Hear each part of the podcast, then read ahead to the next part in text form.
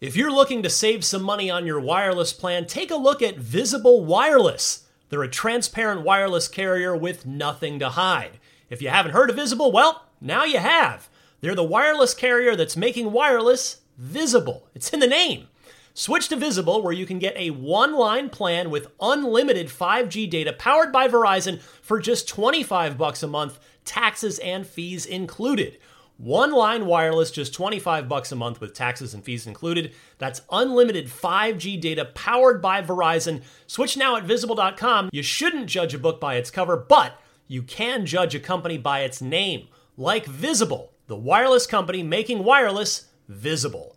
Monthly rate on the Visible plan. For data management practices and additional terms, visit visible.com.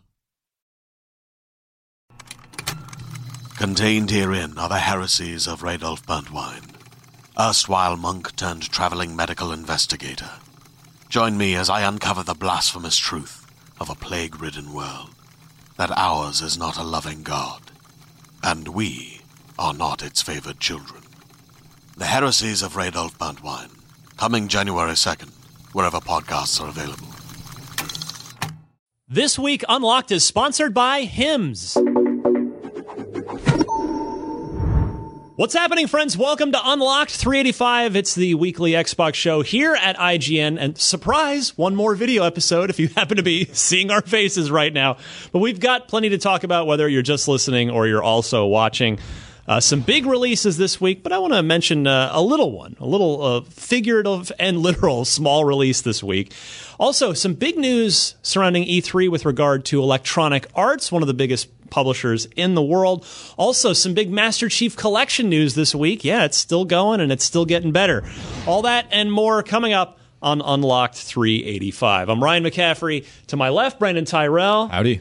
Way over there at the end of the table. I feel like you guys are a mile away. It's uh, yeah, we had some some last minute things come up. So uh, Brandon, no, you're Brandon. Hi. Destin Howdy. and Miranda Bam. could not be here. Thank you for carrying on, Keeping the Destin's spirit of Destin alive. And to my right, my good friend, good to see him on this podcast, Brian Altano. Thank you for having me. It's it's wonderful to see you guys. I actually haven't said this to you in person in a while, uh, Ryan, but you do have a goddamn amazing radio voice. oh my. That's not like a, a, a joke about your looks. I got one of those the other day. It was just like, oh, he's got a face for radio, and I'm like, well, good news. We're going audio.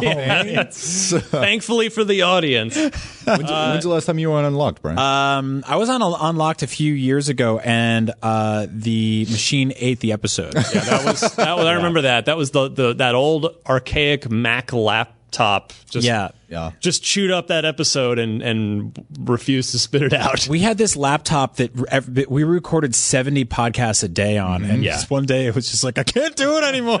no. Just gave up And it was us. such a good episode It too. was a great one. It was a good show. That's all I remember Or about it. was it? we'll You'll never, know. You'll never know. But uh, yeah, so we, we said goodbye to you on video last week. Turns out, uh, hey, we just wanted to wanted to love you guys one more time. You're on video. That's what we do here. But we are going audio only next week. That's so, um, thanks for everybody who supported the video version. We're still coming your way uh, every week, same time every week in your favorite podcast feed. So uh, keep a lookout for that. I want to remind you to visit our newsletter. We got a newsletter that uh, Winston, uh, one of our guys here, and a few other people on the team put a lot of time and energy into. If there's just because if you look at the IGN website in a given day, Oh my God. it's there's there's you can't like we work here and we can't even keep Yeah, up with no. it. So the newsletter does a real good job of boiling down all the biggest stuff from games entertainment. So go to subscribe.ign.com, totally free newsletter. It's just if you think it's a thing that you might want in your email inbox to help help uh, get through the top stories. That's there for you. And then uh, one more plug for the Bonnie Ross episode of IGN Unfiltered. Got to shoot that in Las Vegas in a very beige hotel room. So big. well, there's nothing I could do about it. That's we we requested. First of all, we requested a, a an eastern facing room because we knew the interview was scheduled for the afternoon, I and the we idea didn't that you're want. like reading the bones and like watching the signals. Like, all right, well, Mercury's in retrograde, so Yeah. I'll need. uh I had I had video professionals handling this stuff, but yeah, like the hotel, of course, gives us a western-facing suite, so like you can see the sun just like go over Bonnie's face during the interview, and I'm just she's such a good sport about it. But a lot of neat Halo information in The there. room was beige. The conversation vibrant. yes, There it is. nailed it. Tagline. Um, elsewhere this week, I- Off to a great start. we got we got a couple more big releases. Uh, February, big month. March, following suit. Yeah, the Division happened- Two, Devil May Cry Five. Uh, I haven't had a chance to look at either of those games yet because there's too much to do. Mm-hmm. But Have you uh, played DMC five? Yes. Okay. I do tell. I, I haven't either. I, I've been. Yeah, I got to waiting to I got to to interview the producer of the game here at IGN on Friday night. Uh, the video's up on YouTube. Um, I have sort of historically been away from that franchise aside from the first one, which I think what happened with DMC2 is a lot of people dipped out because they didn't like the direction it went. Um, and I think that like aesthetically that has always been a rather garish franchise. I, I I would say is the word I would use to describe it. Um, very over the top leathery men Yeah. battling each other with whips and chains. Um, this game is awesome. It's totally brought me back in. Uh, it's just a really fun, really gorgeous, really goofy action game. I think it is like fully self-aware at how ridiculously over the top it is and embraces that. I mean, you can beat people up with motorcycles, Yeah. chains. There's just it's the kind of thing where you can go in and just mash buttons and get through it. But also, if you're awesome at it, it grades you on the fly. Um, if you've historically stepped away from this franchise, but you're looking for something fun and slick to play, check this game out. It's super cool. Yeah, I mean, I've always been a, a pretty big fan of like combo based hack and slash beat 'em ups. I guess is the genre that we'll call this. Um, Bayonetta was great, and, Yep. and all that, but I, uh, DMC was just or Devil May Cry was was really a series that I'd never really gotten into. Um, which is crazy because it's in, on paper right up my alley. Uh, and then DMC five, I was like totally off my radar until I saw videos of like them doing combos where they like put a cowboy hat on and something explodes. And Mitchell, um, who reviewed it for us was like, "Yeah, yeah, I'm just working on my uh, smoking sexy style," and I was like, "That's a weird way to describe it." But it literally in the game, that's the rating. yeah, it is that's called the, the, top rating. rating. Yeah, that's system. the rating system. Exactly. Top rating on the scale. Yeah. So yeah, uh, I think I'm gonna have to try to carve out some time for that game because Yeah. it's just batshit crazy. It's uh, I think it's part of this like really awesome kind of quiet renaissance that Capcom's been having recently, which I, Right? just appreciate the hell out of it. Between you know Resident Evil 2, Resident Evil 7, this game now, um, there was even Mega Man 11, which I wasn't too crazy about, but that connected with a lot of people. Monster Hunter World. Monster Hunter World, yeah. I, I mean, I would love to see them sort of just really get in there, at, do a new Dino Crisis, maybe bring. Oh back my God, yes. Joe, Yes. like, yeah, just get some get some old classics because they're on fire right now. So anything they touch, I'm excited to play. So Yeah, and I so I I remember like I have a vivid memory of us sitting in the old podcast room, that tiny little coffin, uh, and we were chastising Capcom. Oh, we've done it many times. Yep. Or- they've had a they've had a by and large crappy generation. literally literally coming out and saying, "Well, we're going to remaster what people want." And Yeah. like that was their game plan, and we're like, uh, uh, Fiscally, that was their yeah, game it's like, oh, okay, I, I guess. I mean, we'll see. I get like remaster Resident Evil 2, please. And like all this time later, they finally do it, and it's amazing. But there's been a what two year period where it's just everything they release is fantastic. yeah, yeah. To the point where I'm like, I loved Dragon's Dogma because that's right up my alley. I would love to see another one of those, please. Sure. do that. Also, a new Dino Crisis. it's such a it's such a stark i remember like a couple years ago ea was like oh you know we want to look forward with our games and people were like mass effect trilogy bring Yeah, it back right, exactly. and they were like no no no like you know we don't want to focus on that stuff and like now after what seven years of them having the star wars license and then basically not really shipping a ton i would love for them to go in and just start you know, remastering old games like Dark For- Forces, KOTOR, Mm-hmm. anything they can get their hands on. I saw this uh, art, concept artist at Obsidian has been rework- reworking like levels in Dark Forces and just putting them out. Oh, man. in Unreal Engine four and stuff, and it's just like this looks That so would be good. interesting. Just- that's, that's the kind of like grassroots stuff that gets people excited for something. right? Yeah, and I think that you look at like Resident Evil 2, um, and that was such a great way to sort of honor the original game and build something awesome and new on top of it. And I don't think that that's necessarily like it, it signifies that your studio is out of ideas or anything like that. I think it's quite the contrary. It's it's giving your fans something that they love and they cherish, and they're letting them replay it uh, or or play it for the first time in a, in a brand new way, and that's really awesome. Yeah. It's an easy win. I remember beating Resident Evil 2 on the N64 on a cross country road trip. We had like a portable little TV and a big van, and I played it in the back seat. And Wow, that is that's that's baller right there. Yeah. back Well, then. Yeah. uh, I mean, well, you know, I'm not going to Was it one of the ones where, like, when your dad stopped for gas and he would shut off the car, would shut off everything? Because I had a situation like that on a road. Yeah, there was something weird about it where it was like there were definitely you know like rules in place yeah. for it. or- save constantly. Yeah, exactly. uh, but I remember beating it, and it's still one of the most like memorable ex- video video game experiences for me. And then seeing like the same sort of levels in Resident Evil 2, but now in a way that is modernized. Yep. Right.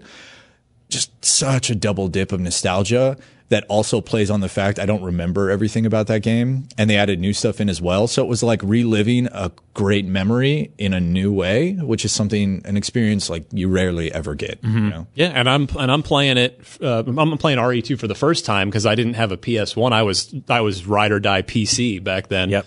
And it feels the game's great. Like Yeah. it's uh, it it feels good as a new game. I can see the sort of 1998 some of the sensibilities to it, but in a good way. Like it's it's not like completely linear. You know, it's got a little bit of that Metroidvania, like double back with a new item that you know to get to something you couldn't get to before. But it's just it's so well done that yeah. I mean, if, uh, there, there's such a difference between remaster and f- ground up remake. Yeah. that Yeah. uh, that that game could not make more clear. Yeah. and, Yeah. and Capcom's been guilty mo- most of this generation of just the, the quick and dirty remaster. Mm-hmm. This is a is a glorious remake, and it's mm-hmm. just it's fantastic.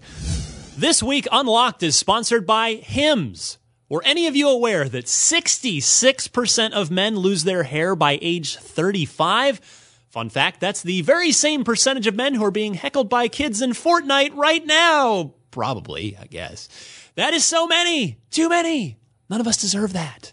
But good news, Hims is here to help with hair loss, not Fortnite. Thanks to science, baldness can be optional. Hims connects you with real doctors and medical grade solutions to treat hair loss. With no waiting rooms and no awkward in person office visits, 4hims.com can hook you up with well known generic equivalents to name brand prescriptions to help you keep your hair. Right now, unlocked listeners can get a trial month of Hims for just $5 while supplies last. A pharmacy would charge you hundreds for that.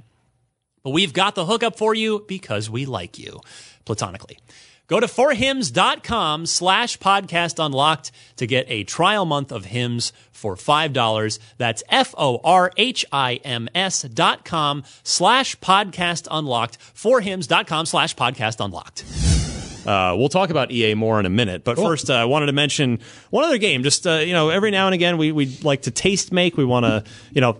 Even there's so many games ID at Xbox. We, we've stopped reading them every week on the show. Yeah. There's, just so much. I have an e- we get emails every week of like, here's what's new on the on the ID at Xbox front.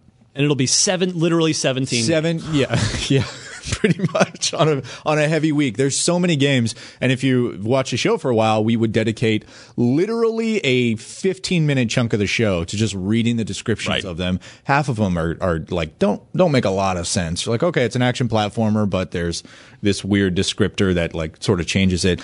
There's just too many games to play, so it's hard to surface like the great little ones. But Yeah. Ryan found one this week. Well, it's it was flagged to me actually by uh, I think somebody maybe in the community, and then uh, the one of the developers themselves uh, jumped in, and, and then they emailed me. We started a, a little email back and forth.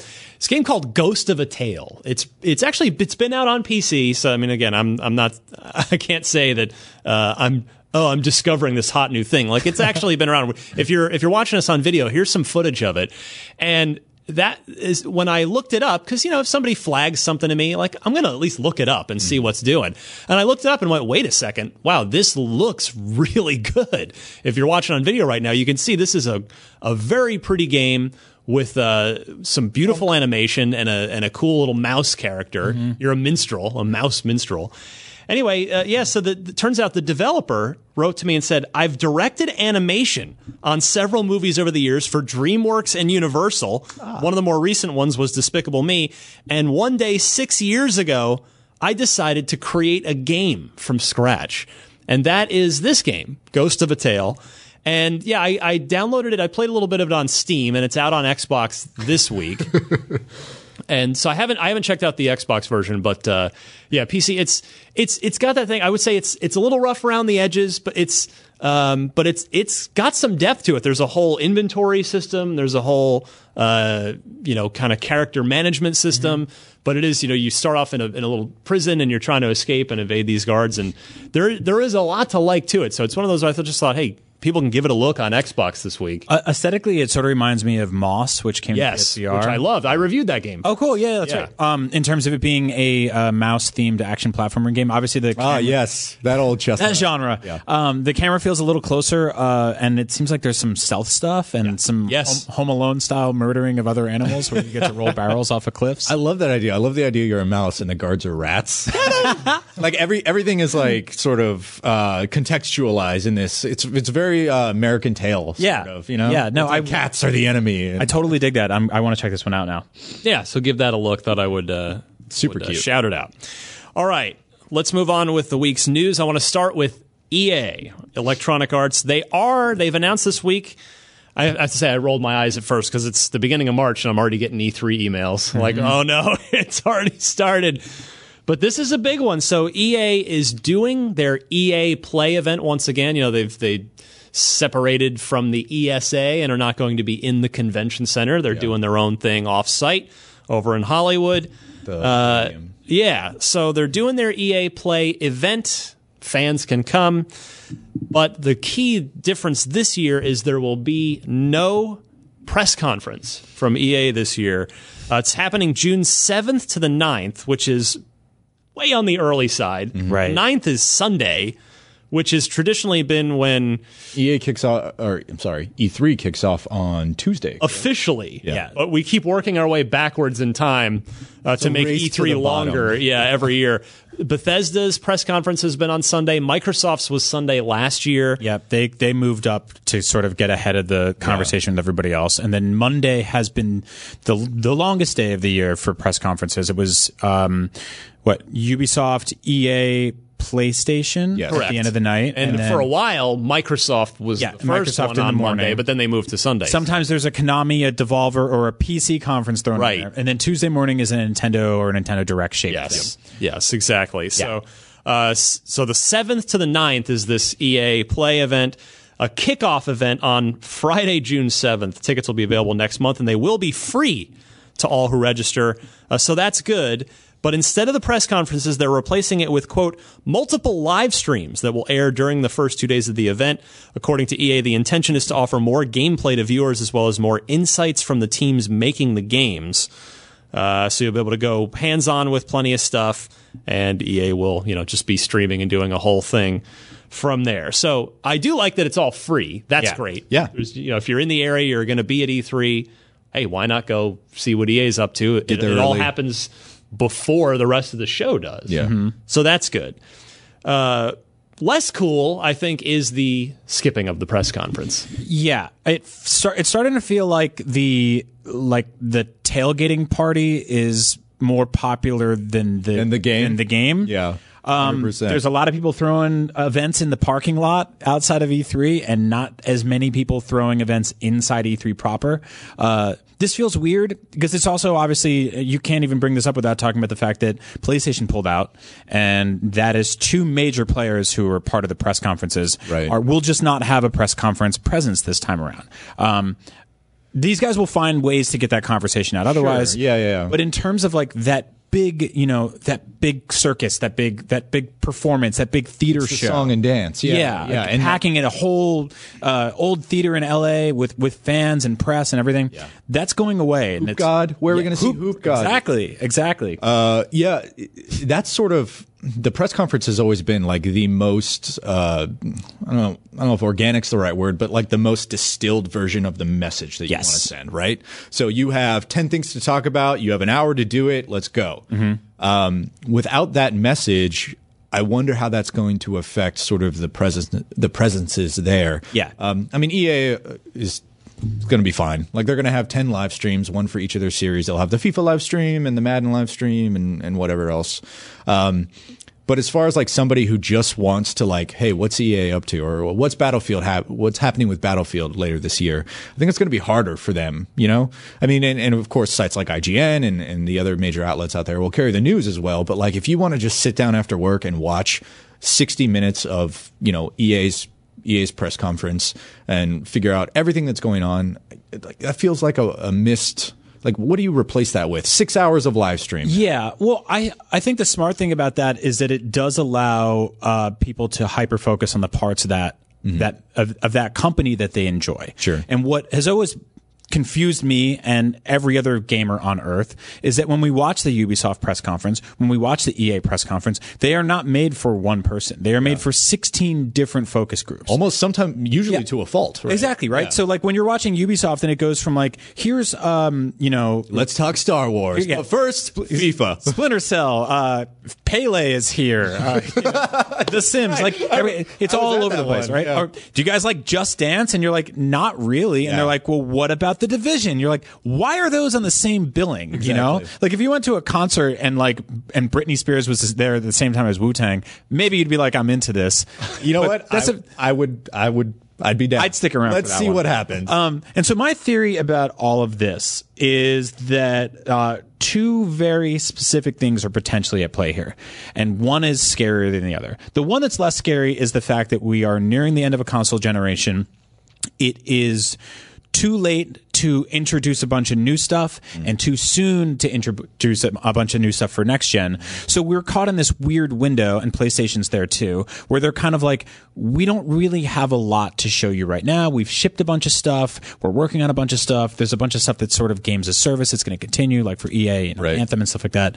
But we're not ready to talk next gen yet. Mm-hmm. So let's go quiet for a year and we'll come back next year. That's the more preferable situation here. Sure. The really bad potential situation here is that E3 is no longer seen as a viable content delivery system for anybody anymore. And I think that that conversation is going to quietly, quietly, quietly uh, envelop this entire story here. And E3 will no longer be a thing that people look as a viable way to introduce new games. I think it's already there. Yeah. Really. I mean, look at what the publishers are doing. A, uh, a lot of it has to do with cost, right? I imagine the ESA prices for floor space. I mean, if you've ever been to E3, essentially one hall is owned by Sony and Microsoft, right? There's some other stuff in there as well.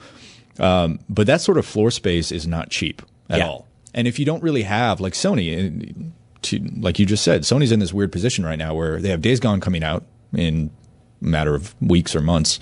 Uh, and then after that, you've got Ghosts, Last of Us 2, neither of which are, you know, maybe, I mean, I don't imagine either of those are in a place to talk about really in depth at this point Yep. because they haven't really signaled anything.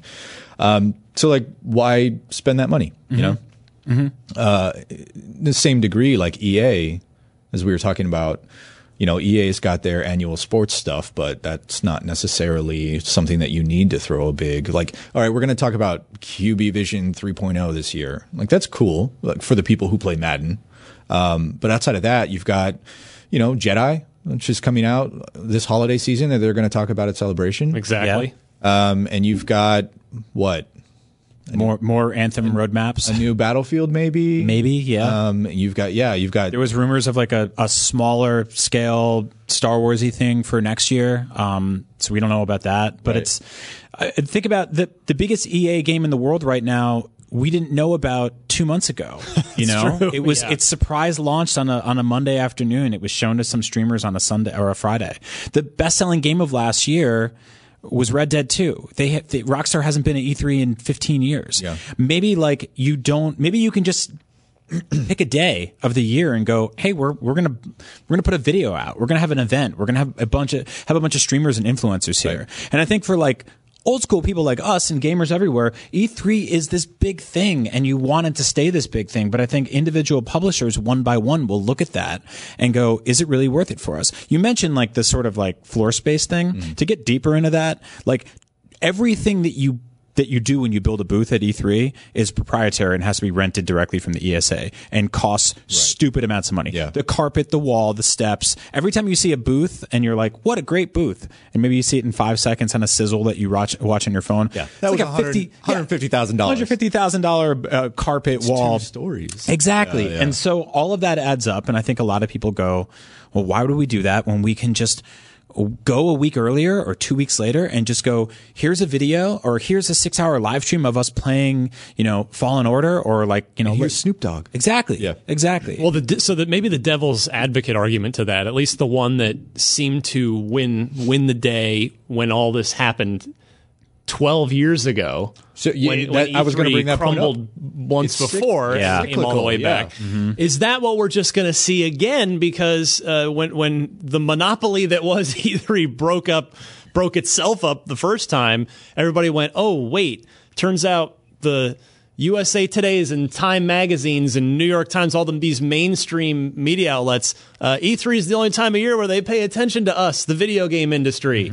So if everybody tries to go the the Apple route of we're going to have our own event for everything, you know, is that going to dilute the industry enough that that that uh, publishers and and companies will will suffer, or do we just live in a you know, hyper specialized, fragmented society and entertainment world enough now where these companies totally can just get away with that. I think that's exactly it, right? When when E3 died and was reborn the last time around.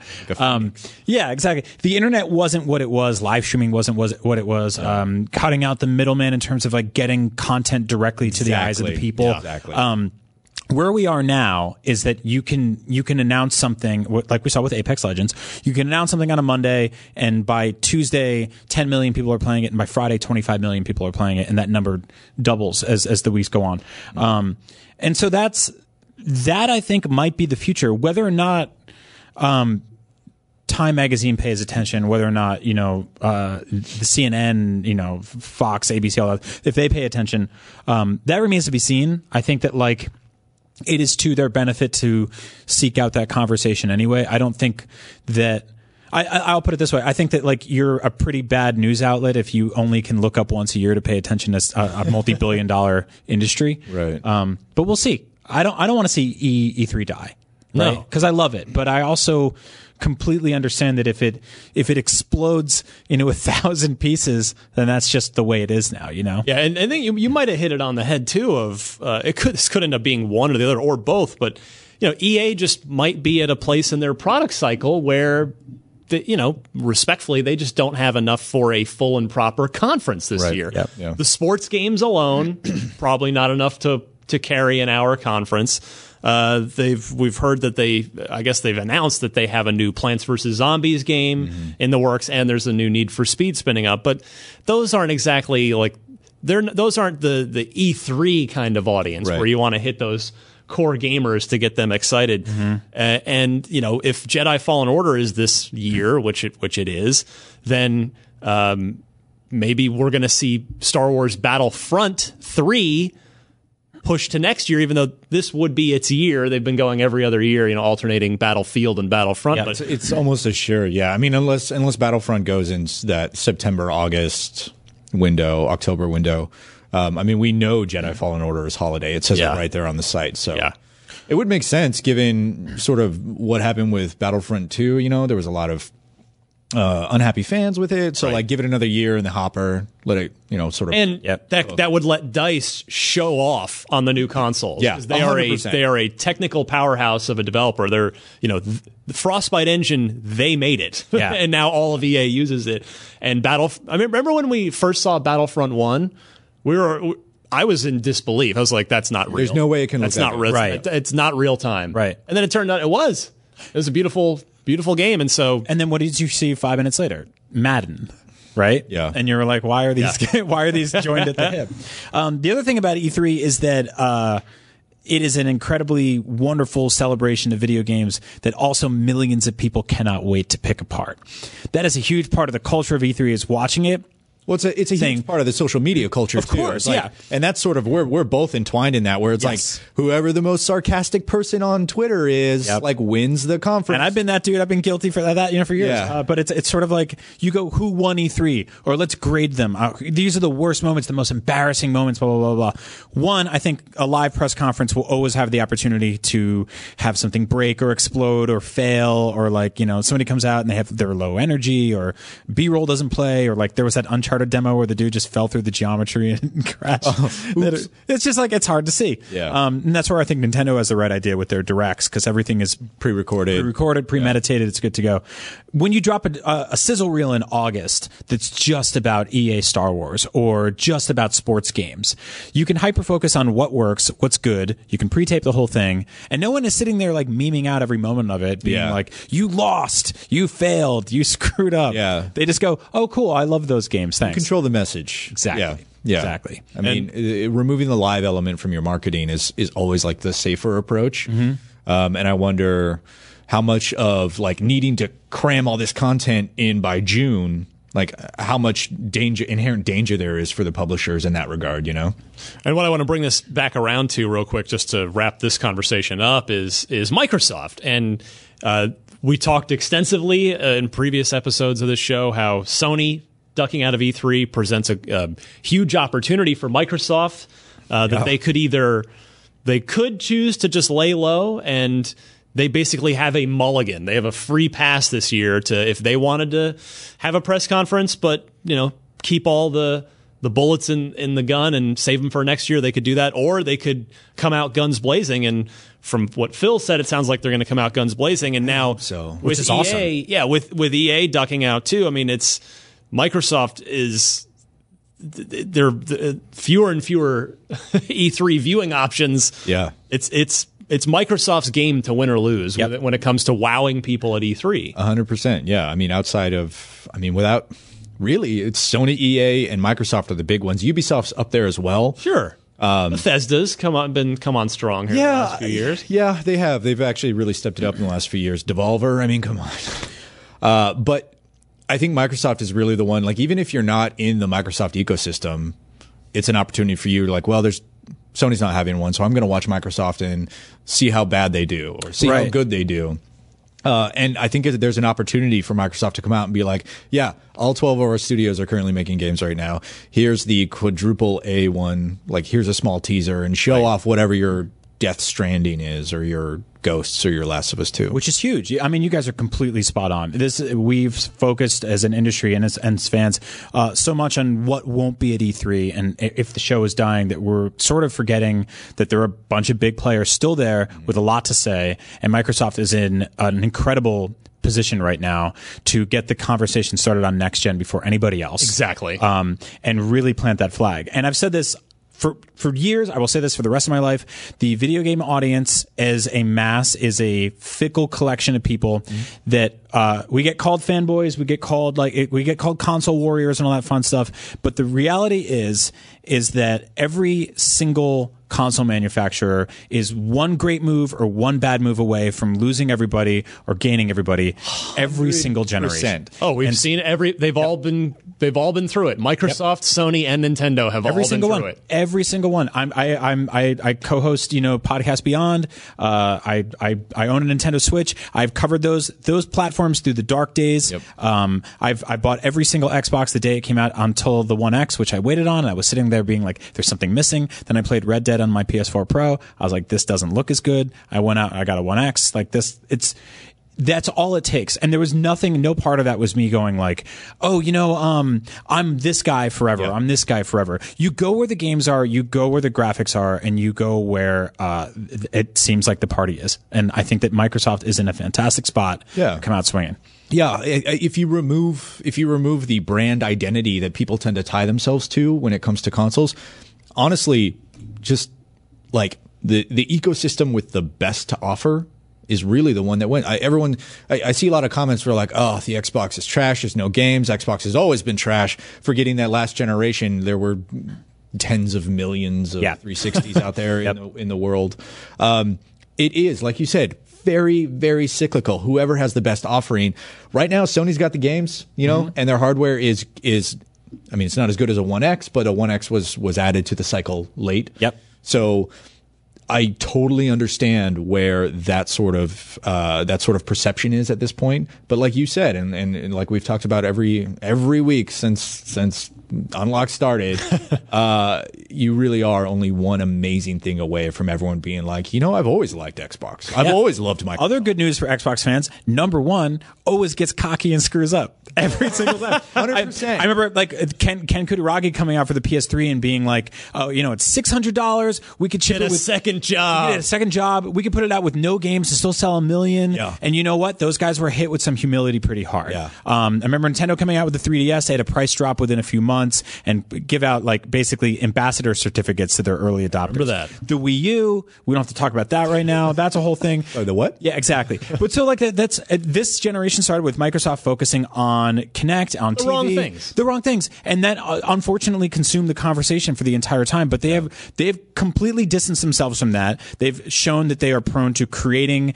and developing brand new properties and new studios and thinking long term. And it's incredibly exciting to see what they're working on next. And I'm going to buy it on day one. So let's do Well, it. speaking of long term, uh, just a tip of the hat here. Some news out of out of Inside Xbox. Major Nelson and his team's uh, fairly regular. I, I don't think there's quite an uh, exact cadence. Yeah, Monthly. monthly-ish. Yeah. Uh, show that they do over there. Halo: The Master Chief Collection a- almost is like a microcosm of Microsoft's entire generation in the form of one video. Oh my god! game, yeah, it? that's that's really It came with a lot of hype. Yeah. People were really effing excited about it. I sure was. I remember sitting in the bullpen with Alfredo Diaz as that game was getting close. Right. And we're both old school Halo fans, Halo 2 for life. And we were going to get to play Halo 2 online again because the servers had been off. And we were both, we would just, we'd look at each other in the office and just, we'd be like, we back. We back. and then the game came out and, uh, and everything mul- multiplayer went didn't horribly work for, wrong. like the first three months. But man, three four three has they have they put their heads down uh, and and they just went to work. And over time, yeah, a long time, but so what? It's the point. They're there now. They've completely revamped the whole thing.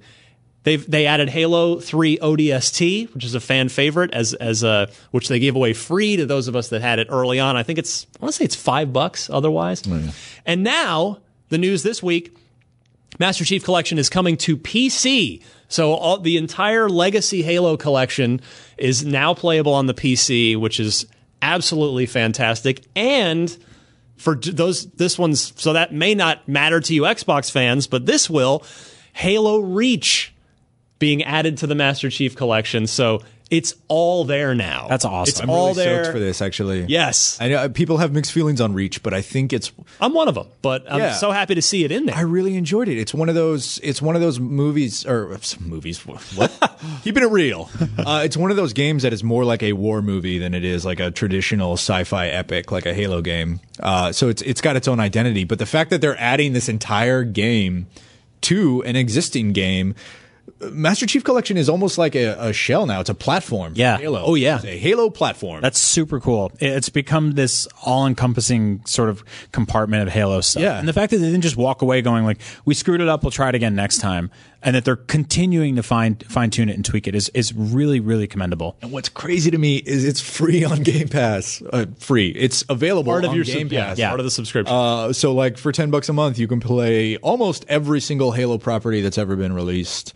That's insane to me. Like I, we, we talk all the time how we think Xbox Game Pass is probably the best deal in gaming. Mm-hmm. I think I honestly I will flat out say it is probably the best new thing added this generation across anything. Yeah. Like Yeah. as as a service, it is phenomenal, and everyone should be striving to steal it. A hundred percent. Yeah, It's, I totally it's agree. fantastic. And I think for the traditional model of video game, I think Halo Master Chief Collection might be the best value for a video game. You get five, six games included, and a series. They're up to six, and a series of multiplayer suites, and it's just I mean, it's it's not even the Master Chief collection anymore. It's it's the Halo anthology. Yeah. they should just rename it, that. it that. really is. It really is. There are two non-Master Chief games in it.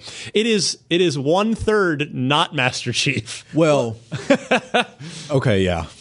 No, I mean, I mean that in a good way. Like Master Chief makes little everything in it. cameos, but yeah, yeah, I totally agree. I- Yeah. like at what point does they just call it the best of three four three? Mm-hmm. You know, Well, and, And- Bungie. and Bungie. Yeah, the whole thing. But yeah, I was so gonna say the best of Bungie because it, it rhymes, but uh, not rhymes. it alliterates. it's alliterates. Thank you, but uh, that's not really uh, accurate anymore. I think you got to get Halo or Master Chief in the title to get to, to sell it. Or I, I don't, you don't even need to sell things anymore on Game Pass. It's just they just appear in front of you and you download them. Pretty much, It's yeah. amazing. Yeah. All right. So uh, yeah, kudos three four three, That's- and that's super cool Going to get a lot of people probably uh, diving back in to play Halo Reach again. It's been a while. Looking for in depth discussions about the process of making video games from the very people who actually make them? Then IGN is happy to present Starburns Audio's upcoming podcast, Humans Who Make Games. Hosted by comedian and Adam Ruins Everything star Adam Conover, Humans Who Make Games offers insight into the origins of games like Spelunky, Binding of Isaac, and more from the people who made them. The first episode will be with Binding of Isaac developer Edmund McMillen. Stay tuned for more from humans who make games on IGN, and be sure to subscribe to the show's Apple Podcasts feed for new episodes as they debut. And let's see here. Finally, this week, just wanted to point out Mortal Kombat 11 this this game it's it it makes it you cannot help but smile when you look at that video Right. game because it completely knows what it is it knows the exact tone it should have uh, the fatalities are absurd and hilarious johnny cage's is possibly the funniest one of all of them that i've seen so far yeah, the re- the reveal of his uh, his fatality that you you put up was God, go watch that video on So IGN's funny. YouTube. Oh my God. It is so good. Yeah, I, I I would have loved to have been in the room as they were hashing that one out. Oh, my Like, God. All right, what about okay this and then this? Yeah. and then this. Like, Like and the- then they, the- and then the animators. How do the animators not break out in a cold sweat? Yeah. and then they're just they're just Yeah. like, yeah, okay, they'll do it. But uh, there's a new story trailer out for Mortal Kombat 11, which I I- maybe I shouldn't be surprised at this point, but it it appears to have an incredibly deep, mat like huge story with loads of cutscenes. Yeah. like an entire, an entire like huge plot to it. Right. And I'm just I'm just I'm just blown away by how how tremendous. This should this should surprise people because historically, not only is this not a franchise with a story, Right. This is a franchise that tried to do stories and failed miserably. Like Back in the ba- day, yeah. back in the day, You remember Deception? do you do you remember the mythology series? Oh man, It was one game. Yeah. Yeah. Back in the day, Mortal Kombat was like, where everyone's going to get their own spin off game. They're going to be action platformers, but they're going to play like Mortal Kombat. And no one in the room was the like, one with no. in Yeah. it? So Sub Zero got his own game. It came to like, I think PlayStation and N64. And it, it, I, I think IGN gave it like a three out of 10 back then. Um, Sounds about right. uh, and it basically killed off the series forever. But that was their vehicle to say everyone in this game is important. They have a cool story. They have a you know the, this this lineage and this origin, and we're going to tell that story today. And then the wheels fell off. And the wheels fell that off. vehicle. Um, but the wheels are back. Yeah. and better than ever. and I'm really happy to see that. So I, I too, like I, we grew up playing Mortal Kombat, Yep. right? Like, I mean, I, I still have scars on my knuckles from when I was trying to like do the, uh, the button press mini games. And, um, like this game has never really had like that involved of a story in the games themselves, but it doesn't actually make, it, it, it does make a little bit of sense when you think about Mortal Kombat 11 is now the fourth or fifth game.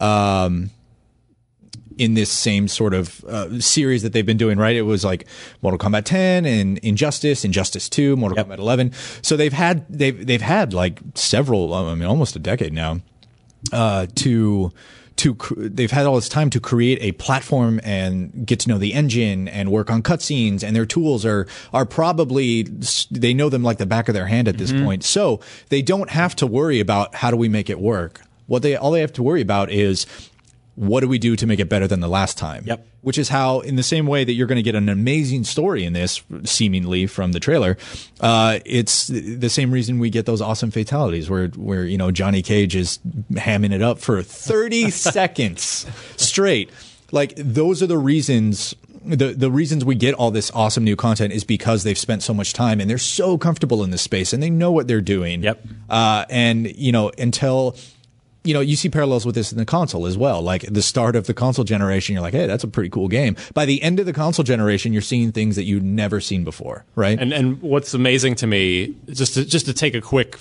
bit of like, just pull the camera back to the ten thousand foot view of of the, of the history here. Uh, at one point, this whole thing was kind of in jeopardy because the studio, Mortal Kombat, and I mean Ed Boon's been there the whole way. Uh, John Tobias left forever ago, but Ed Boon's been there the whole way. But when Midway went under, it was all up in the air, Right. and Warner Brothers just basically just got everybody, and it, that's where NetherRealm came from. They've only been NetherRealm for whatever it is, five, six, seven years now. They they, they were a Midway studio, Right. For for years and years and years before that, and if you know if history goes a slightly different direction, Yep.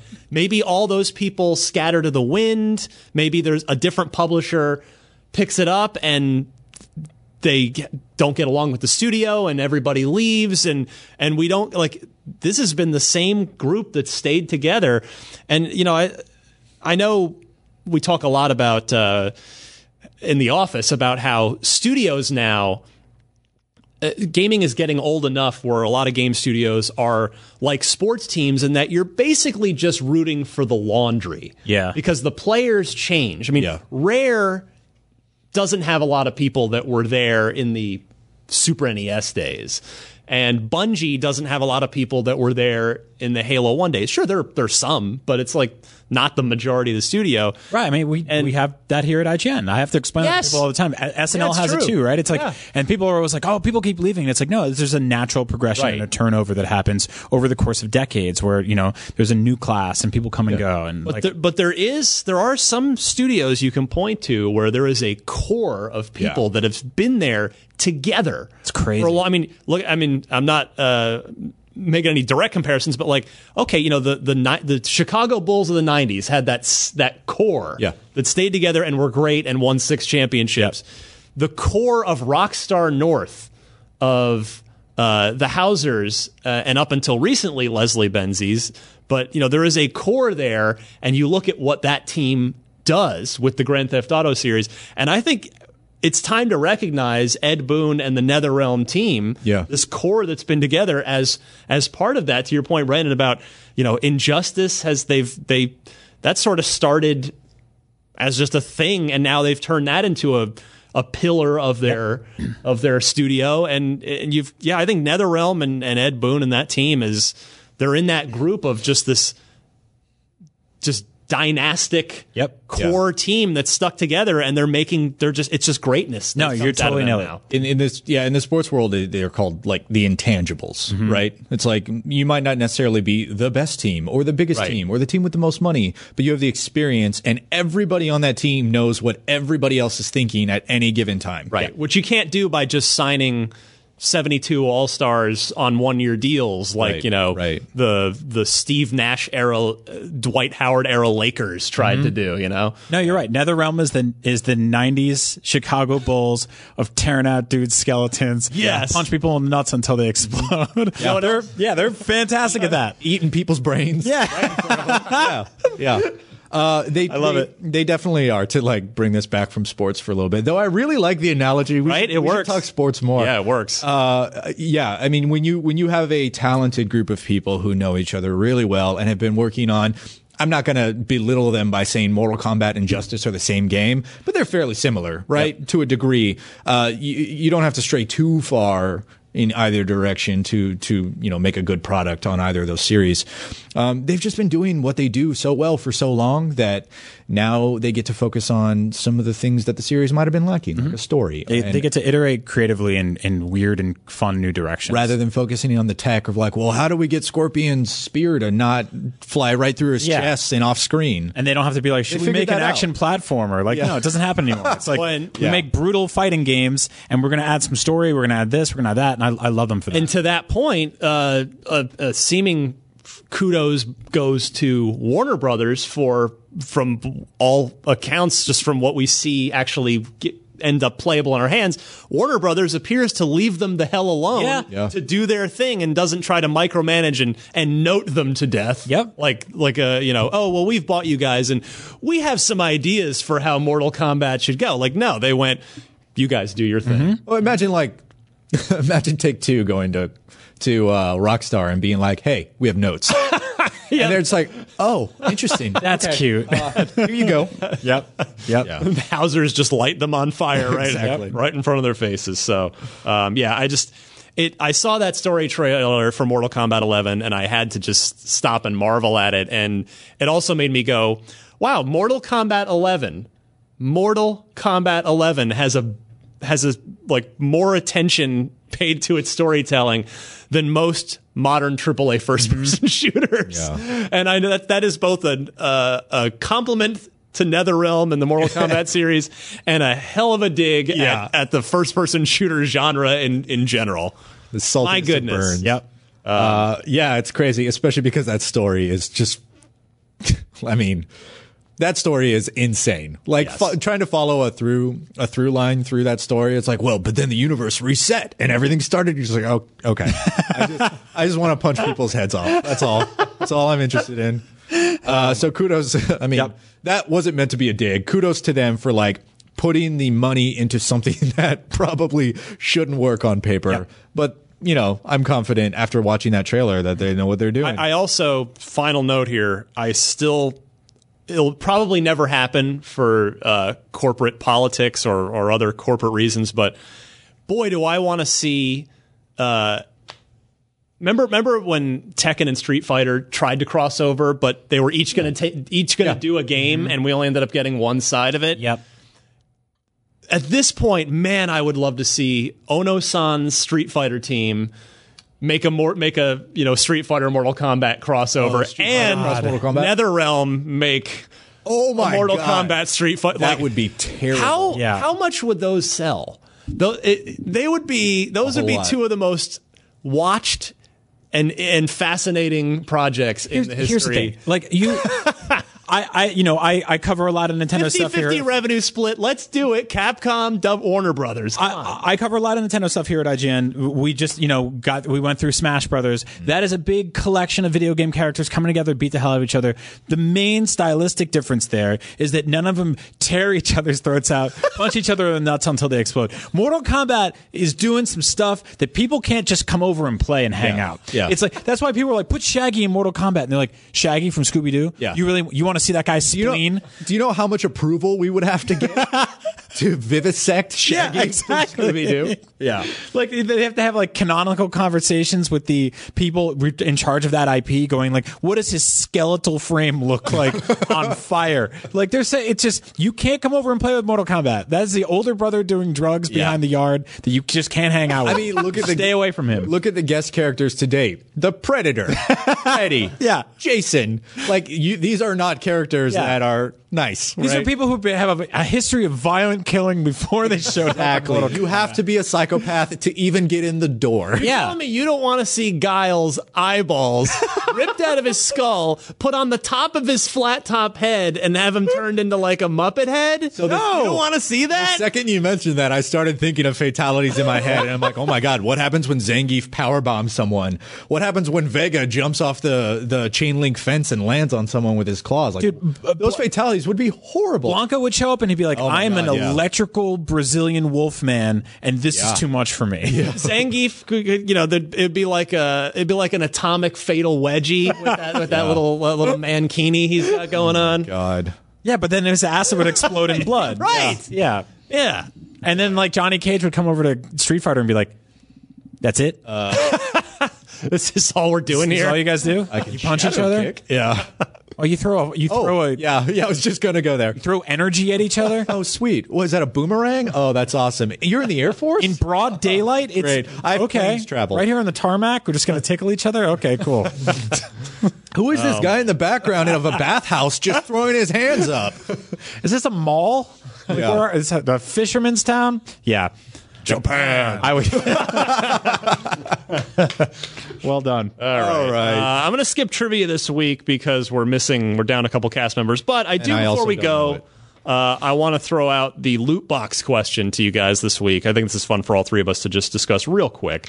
Jake W writes in and asks uh, With Halo Outpost Discovery on the way, that is the traveling Halo experience that's going to about six cities Yeah. around the country uh, this summer.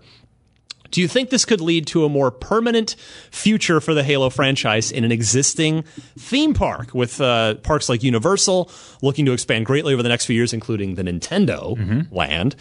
Uh, what are the chances we may see Halo somewhere like that in the near future? In other words, the way I'm ex- interpreting this is uh, let's maybe not answer his question so much as what would be some cool permanent fixture like Halo theme park rides? Ooh. because they're the first one that came to mind to me, one of my favorites at Disneyland, and this is you use the template here. Indiana Jones, Yes.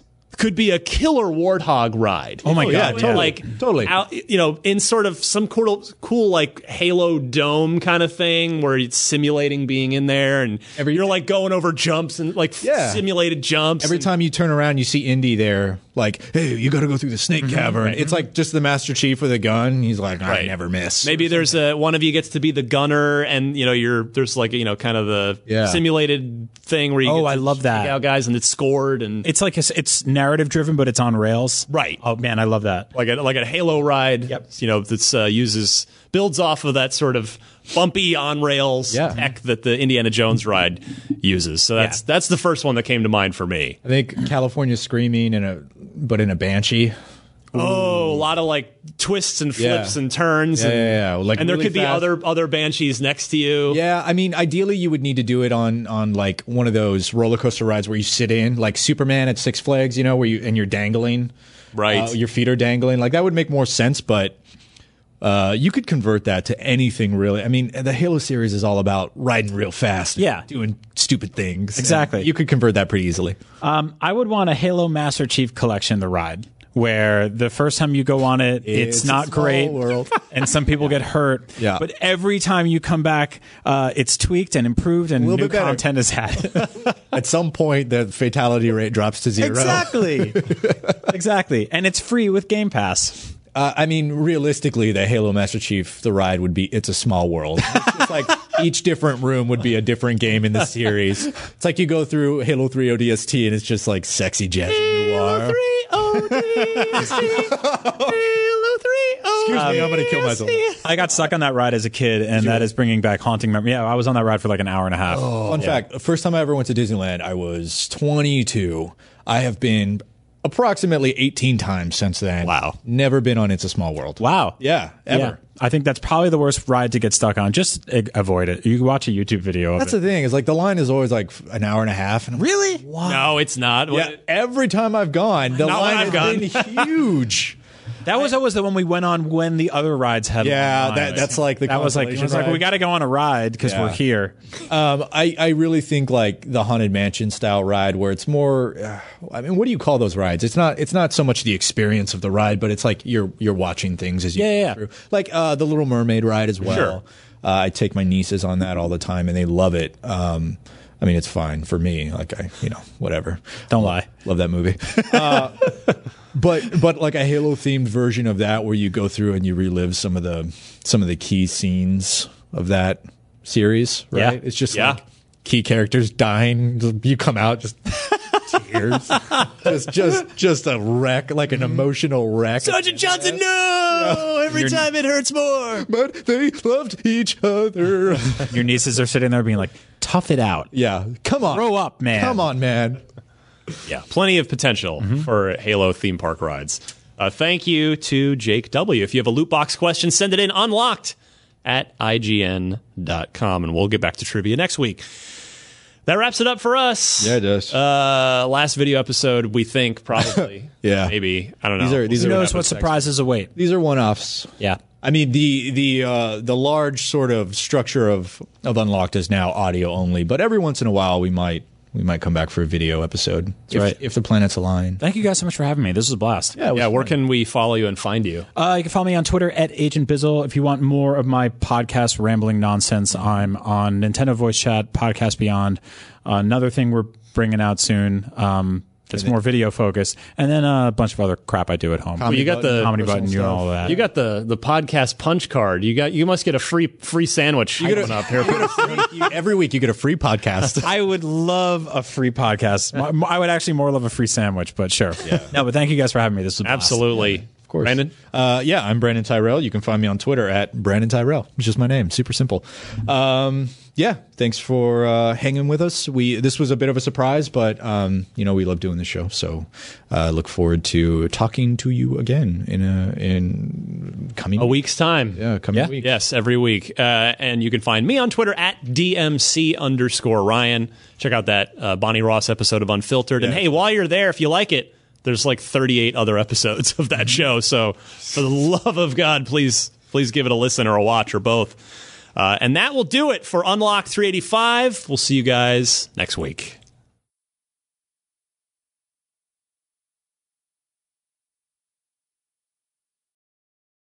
Hey there, this is Justin Bartha. I made a funny new podcast, King of the Egg Cream. It has the greatest cast in the history of podcasts with actors like Lewis Black, I'm torn by my feelings for two women. Bobby Cannavale, You can eat it, or if someone hits you, you can put it on your cut. Melanie Lynskey, I wonder what these marvelous things are that look just like boiled chicken feet. Jason Ritter, I can break things and pick locks and kill people. Michael Stuhlbarg, The whole point is to inspire people that they should make themselves better. Ari Graynor, No, don't whet its appetite. What are you, an idiot? me, Justin Bartha, That's not just any egg cream, that's a Lemke's special. and all narrated by the hilarious Richard Kind. This is the story of Harry Dalowitz and how he rose from nothing to become New York's King of the Egg Cream. So if you like funny true stories, come listen to King of the Egg Cream, available wherever you get your podcasts.